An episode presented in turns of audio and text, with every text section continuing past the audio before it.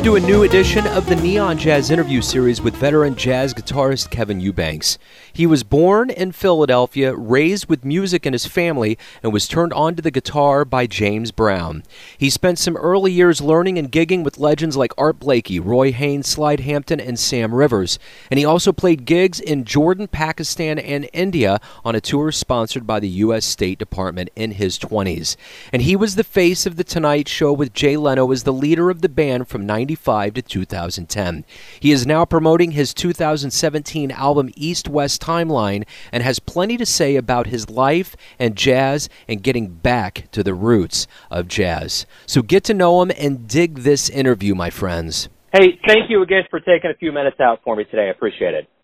Oh, my pleasure, man. Thanks for having me. Right on. I'm going to go ahead and start off here and just kind of generically ask. I know you got the new album out, East West Timeline, but kind of give me an idea of what's going on in your world.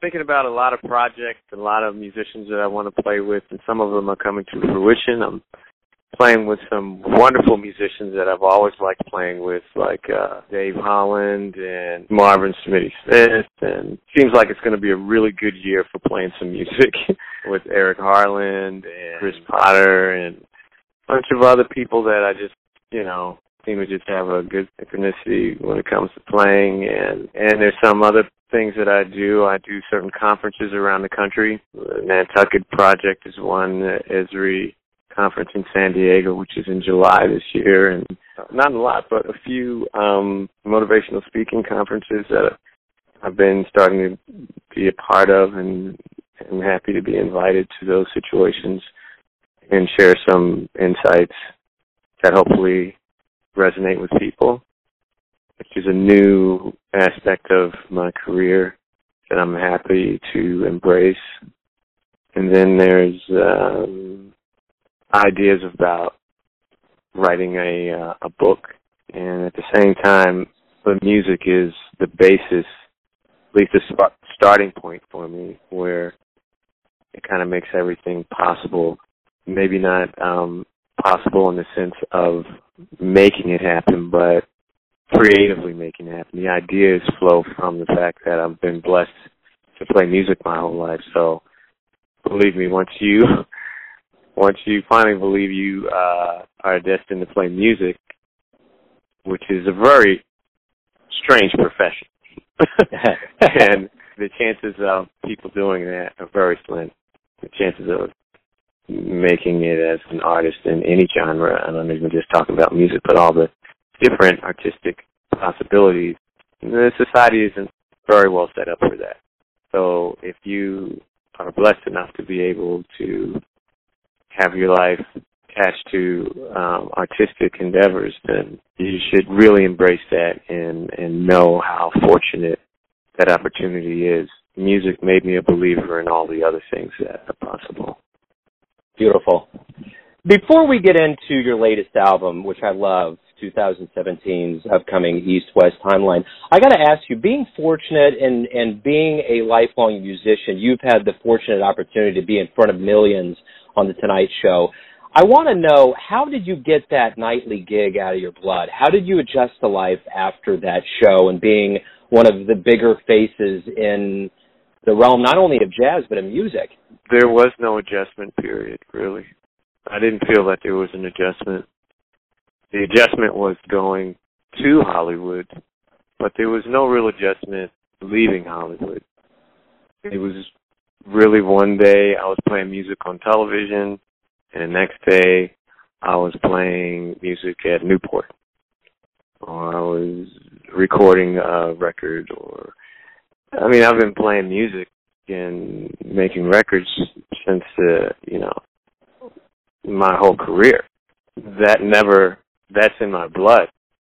So that never was neglected to the point where it it felt like my uh, creative home was to put a guitar on and play with a great band. That, that's all I ever wanted to do since I was a child was to play in a great band, playing and everybody. You know, when I was growing up, I thought everybody we should all be best friends. I mean, that's the way it starts in the neighborhood. You know, neighborhood bands, and it's the most important thing in the world to you. You're 14, 15, 16 years old, and everybody's going out getting cheesesteaks after you rehearse, you're setting up equipment, you're breaking it down. You have like a club, and everybody were best friends. You know, that balloon burst once I hit New York, and I saw the drummer, the drummer and the bass player arguing. I was like, wait a minute, this isn't the way it's supposed to be.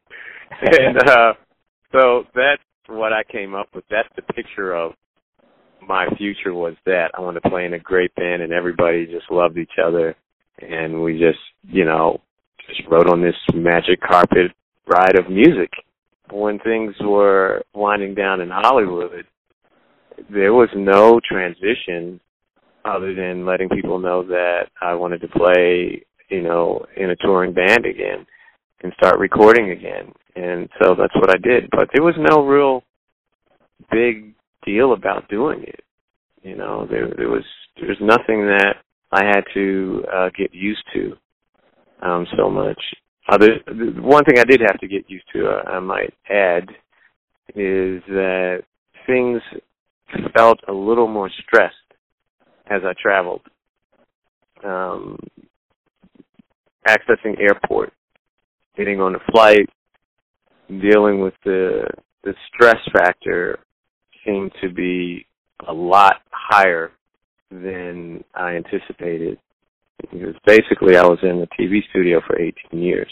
I mean, I did a few things here and there. I did make um a few records, you know, but I never pers- I didn't I didn't have the time to pursue it, you know, like I normally would, like I'm doing now. But basically, I was used to the temperament of Hollywood and being in TV studios and meeting everybody, and the whole celebrity red carpet thing was just part of my life for 18 years, and um I got used to that you know, the, the whole idea of Hollywood and everything became second nature. And um so everybody was generally, you know, happy and glad doing their thing and we were all in this bubble doing it. and then when I had to start touring again and making records and, and the stress levels seemed to be like, wow, things are things are a lot uh more stressful than I remember them being. And then you look on the calendar and say, yeah, well, you were kind of out of it for the past 18 years. That's, you know, you could have a child and then you blink your eye and you're in college. That's a lot of time. Yeah. So um I did have to get used to things just seem to be a lot more uh critical once I started to travel again and recording again and, and getting back to that. That was the transition that I had to adjust to. Things were did not seem to be quite as nice getting from point A to point B. It seems like the transition's been pretty smooth for you with this latest album. I want to talk to you a little bit about what went into this album. It just it, there's there's such a nice feel to this album. What what was your intent going into the studio recording this album?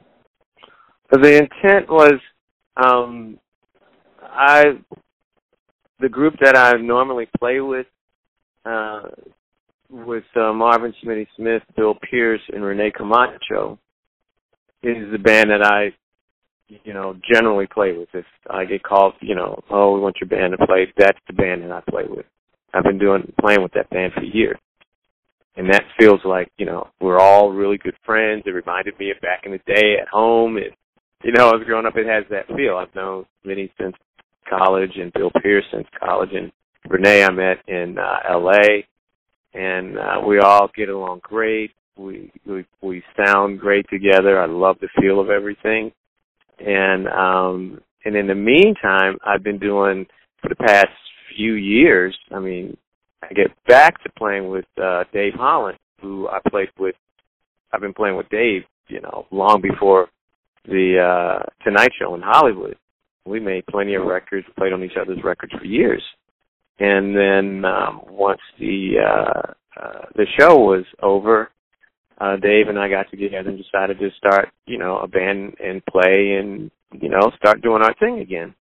And I got, you know, I started playing, doing a lot of tours and records with Dave, and that got to be home again because you know I used to feel at home playing with Dave, and so I felt like I was part of two different camps um, because we played consistently. I played consistently with Dave, and, and I, on the other hand, I played consistently with with uh, Smitty and Bill and Rene. So, um, and I felt funny because I wanted to make this record special, and um, I said, "Wow, I don't know what to do. I'm dr- I'm torn between what I should do, you know, because I feel like I play my best with these two groups, you know, or I play my best when I'm playing with Dave. I play my best when I'm playing with Smitty and Bill and everybody, and and you know, I love playing with Eric and um with you know Ovid Calvert. I mean, I just feel really comfortable with the musicians that I've been playing with, and I didn't know what to do. I used, you know, I asked, would this group play or would that group play? And then it hit me that um one was basically based in New York and the other one was basically based in LA. So I thought, well, let's use both bands and use that as the concept instead of trying to decide one or the other or blend them together. Let's just look at it like this is the reality. I love playing with this group of people, and I love playing with this group of people, and they're both my favorite two situations to be in. Mm. So that that's how the concept really started. And I started once I started uh writing the music. The um East Coast band, I wrote all the music, and then the West Coast band, I did arrangements on music on songs that someone else wrote. I did not even realize that that had happened until all the music was done.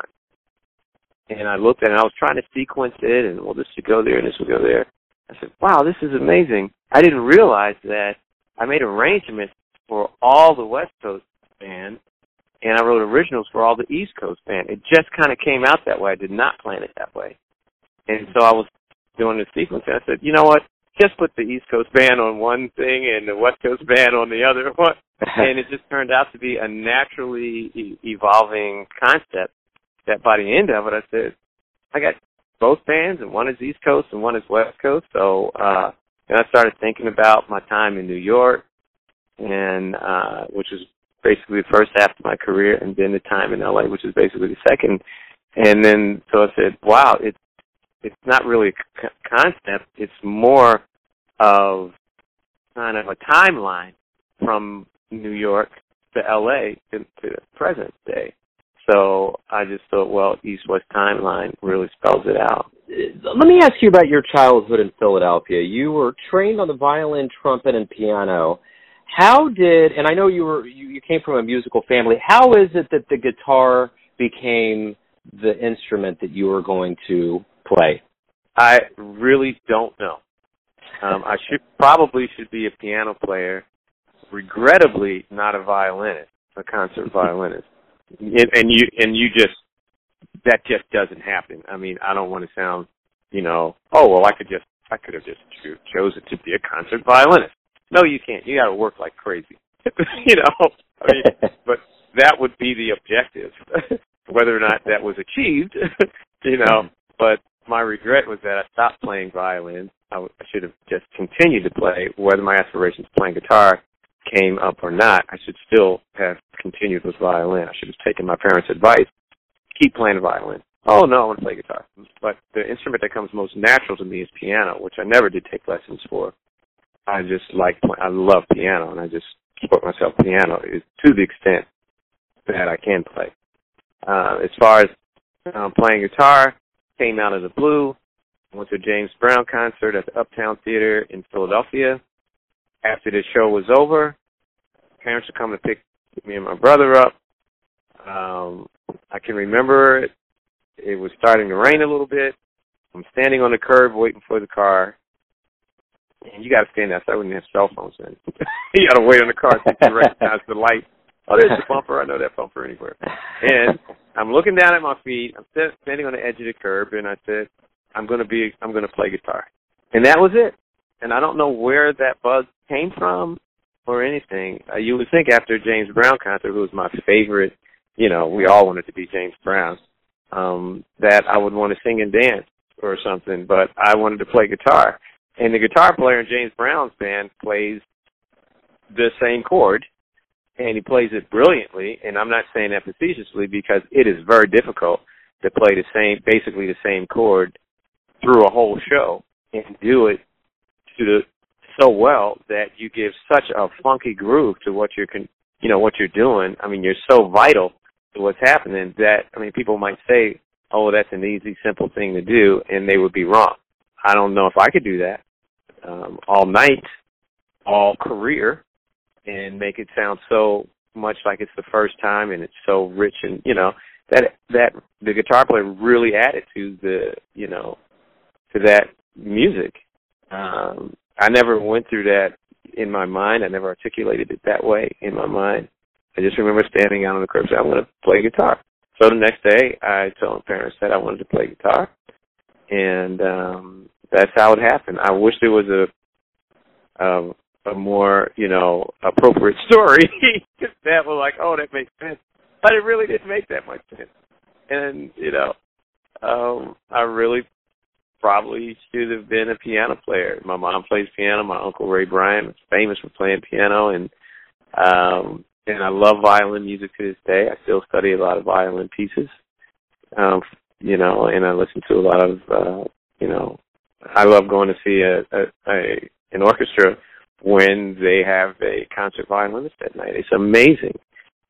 Um, so where the guitar came from, I really don't know anytime you can put James Brown into a story, it's profound. So I think that's it's, it's a good story.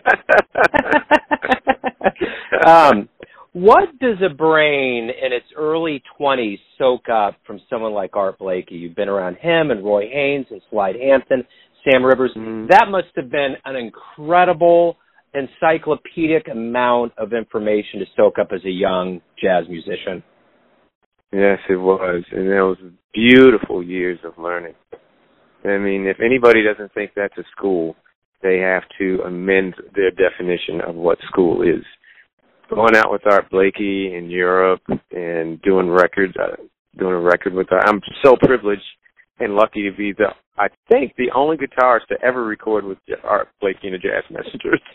and wow! And I, I was with Art and just learning everything. The, you know, speaking with Art, hanging with Art, you know, listen to him give me direction on playing, um, you know, everything. It was just amazing.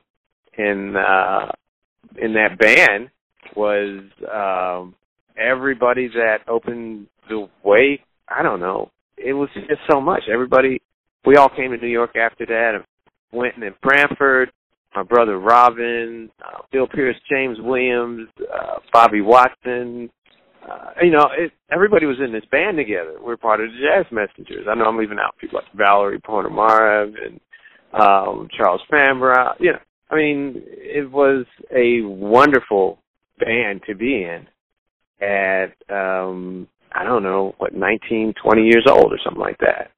And um, what you learn, you don't even know that you're learning it until the process is well underway you know you're learning stuff. You're excited, young. I could stay in Europe for two months, you know, if it, if that's what was needed. I did tours with Sam Rivers and, you know, in Europe for two months, or uh, and playing with Roy Haynes in the States and and Billy Higgins too around the same time, and um, uh, all of it. I mean, you learn so much, and not necessarily, well, not solely about the notes and playing, and all that, but you start to understand the culture of jazz.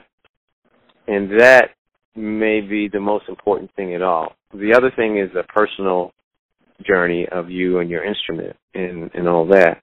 And, and of course, being a guitar player, especially in those days, there were only a few bands to play with. Art Blakey was not one of them.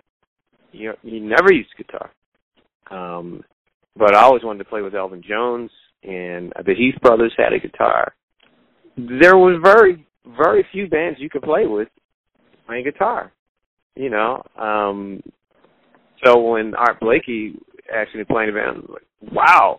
I was so nervous. I just couldn't sleep. I couldn't do anything. I was, you know, uh, so you learn so much that you look back on it and realize these gentlemen created your um, connection to the culture of of jazz because these are original people. We're the people that came generations after. They helped start this whole thing. They held the ground. They they're the ones that made it that helped make it into the art form known as jazz. So you're getting taught by the original people that did all of this. And you learn like right there the one of the most beautiful ways of learning is as an apprenticeship. So I felt like I was, you know, the apprentice to and I was fortunate to have all of these people, all these masters that um, I could learn from.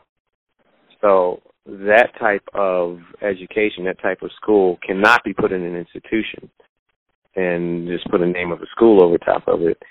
Um, so I'm so fortunate and so lucky to be able to learn from these um, these musicians, these you know iconic musicians that will will not happen again. That's historic now, you know, in most cases.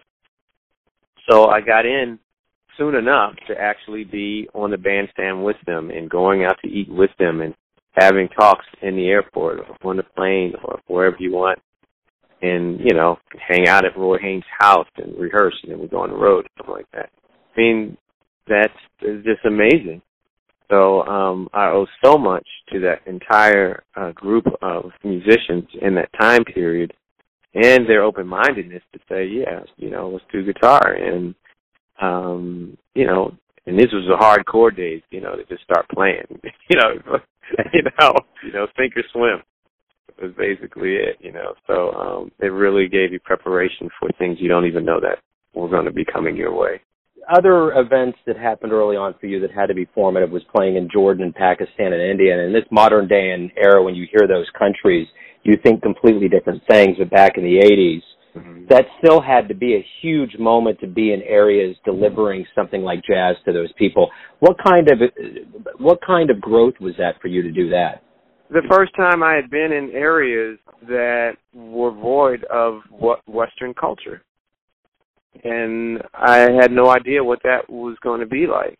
And I was a very adventuresome person, and I was always looking forward to it. You know, if you really want to know what's going on, and the best thing to do is to be there. And these opportunities came up, and I said, "Yeah, I want to go. I want to go." And so when you start to travel and to see the uh, culture of different places that you've only heard of, and sometimes not in a um, you know comprehensive way, you hear the flavor of the way people want you to react and that had a kind of prolific. I mean, just just a, a pervasive type of change when I saw that. I started, you know, checking out music from different places and the way they dressed and how the food and everything. So it really makes your your bubble just if you or your bowl or whatever you want to call it just expands what you feel the possibilities could be things that you didn't know and you're young you're a younger person and it's good to get those things in when you're younger because now you see um, different people, different food, different music, different things as opportunities instead of um, things to be um, suspicious of.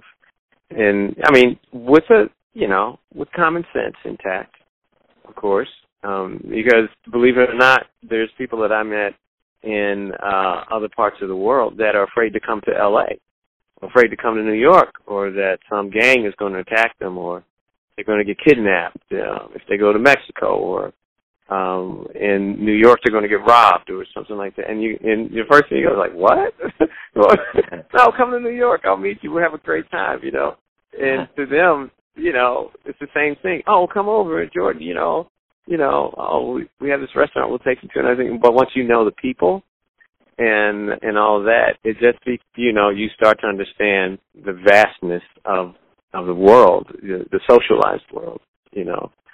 Not to mention some of the uh, other things that you see in different countries, just the the, the landscapes and seeing things that you haven't seen before, and um, you realize that wow, I'm uh, it, it changes things. You know, it changes a melody, which people think is just part of music, but change in melody means a change in thought.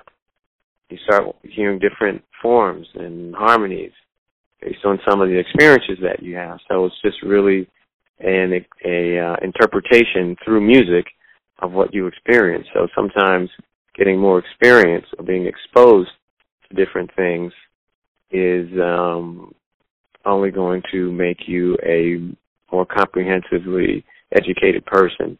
And if you somehow naturally can bring that into your music, it's a wonderful thing. You've mentioned at the top of the interview feeling fortunate to, to be a musician, to play music, and you've dedicated your life to jazz. So I want to generically ask you, why do you love jazz? The freedom that's in it.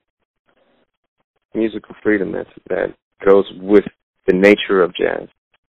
And at the same time, it's a very, I'm not trying to be but just a good way to define it is that it's very democratic when you're in a bandstand playing. Everybody's playing their own thing, but they all uh, add to the whole that you're hearing.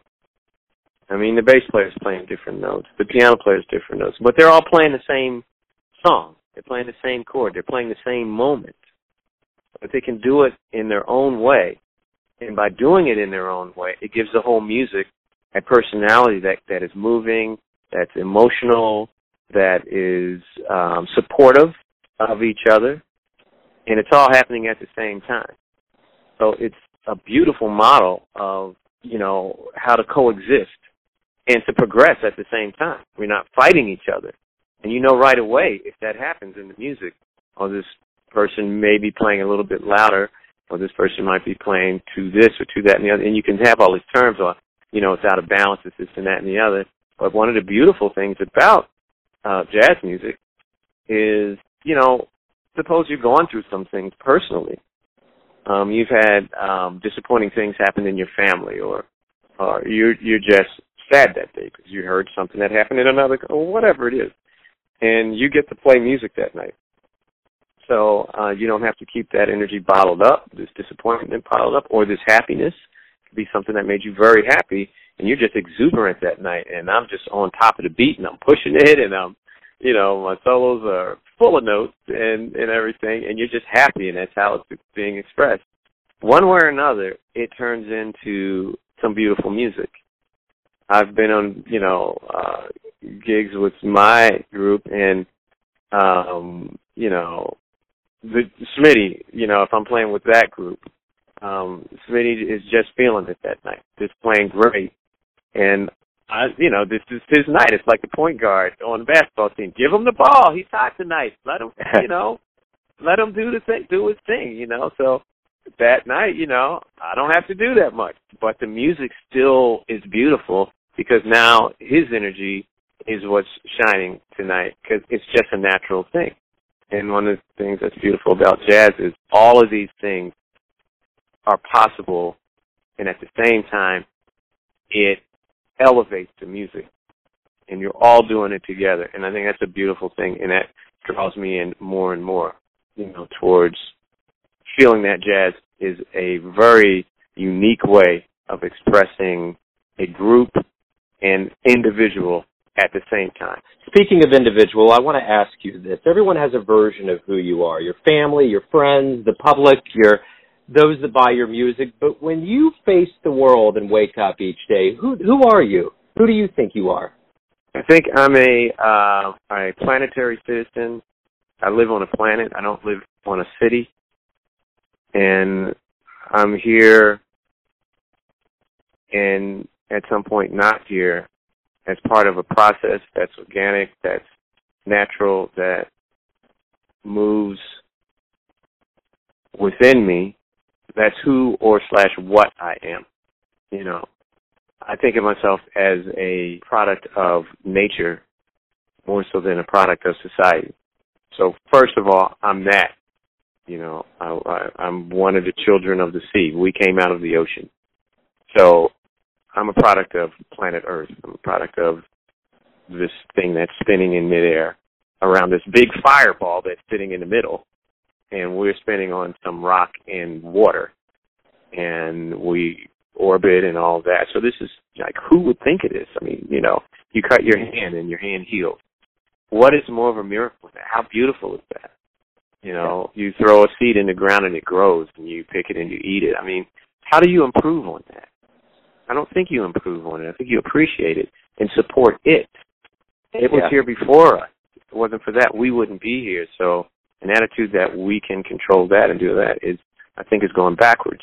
So that's what I think first of all, and I um, try to keep that in my heart and in my mind. And when you have to deal with things in societies that um, we live in, you somehow have to define, you know, who and what you are in a different plane. You have to somehow keep your, well, this is what I do anyway. I mean, other people have their own thoughts, of course. That, um, above all, remember you're a planetary being. When you're dealing with society, don't let it overwhelm you to the point where that you forget that you're spinning on a rock on something that's miraculous. And this big fireball you see every day, the sun, keeps you alive. If that miracle was possible, is it really that hard to live next to some different than you? You can accept the fireball in the middle of the solar system and that you're spinning on a rock with water and rain comes and snow and all these beautiful different things happen. You can accept all of that basically because you can't do anything to change it. But it's really a miracle. I mean, you cut your hand and it heals. I mean, what is what could be more cooler than that? Food grows out of the ground. I mean, you pick fruit off of a tree. I mean, what is how beautiful is that? But if somebody moves next door to you that doesn't look like you, then you just have to put your foot down and say, "Well, this has gone too far." I mean, this this big fireball is okay, but uh, really, I got to live next to this. I mean, it becomes so silly and petty after a while that you after you, you can't let that overwhelm you. And that's a negative thing. There's a lot of wonderful positive things too, like playing music or, you know, a lot of wonderful things that people do together. And even then, you know, um you you know, this is all possible because I'm a planetary being. I came from something that was full of nature, not full of ambition, and you know, it wasn't trying to do anything other than be itself. So within the midst of everything you have to deal with in society, one of the things that I try to never forget, and I have different ways of reminding myself that that's who you are first. That your heart is beating and you're not plugged into a, a, wall socket. It's just beating. I mean, what it, I mean, it's just like amazing stuff. I mean, you know, we see in color. I mean, it's just amazing. Dealing with society, try to remember that I'm from a planet and the society is something that we deal with because there's so many, you know, the, the, the masses of people have to have a system so that we can coexist. Beautiful. I love that answer. It's a great way to wrap everything up. Kevin, thank you for taking a little bit of time out today to talk about your new album and open up your world a little bit to me. I appreciate it. I appreciate the opportunity, man, and thank you so much. Thanks for listening and tuning in to yet another Neon Jazz interview, where we give you a bit of insight into the finest players in LA, New York, Kansas City, and spots all over the globe, giving fans all that jazz. And thanks to Kevin for his honesty, his music, and all of that wisdom. If you want to hear more interviews, go to Famous Interviews with Joe Dimino on the iTunes Store. Visit Neon Jazz at YouTube.com. And for all things Neon Jazz, go to the neonjazz.blogspot.com. Until next time, enjoy the jazz, my friends.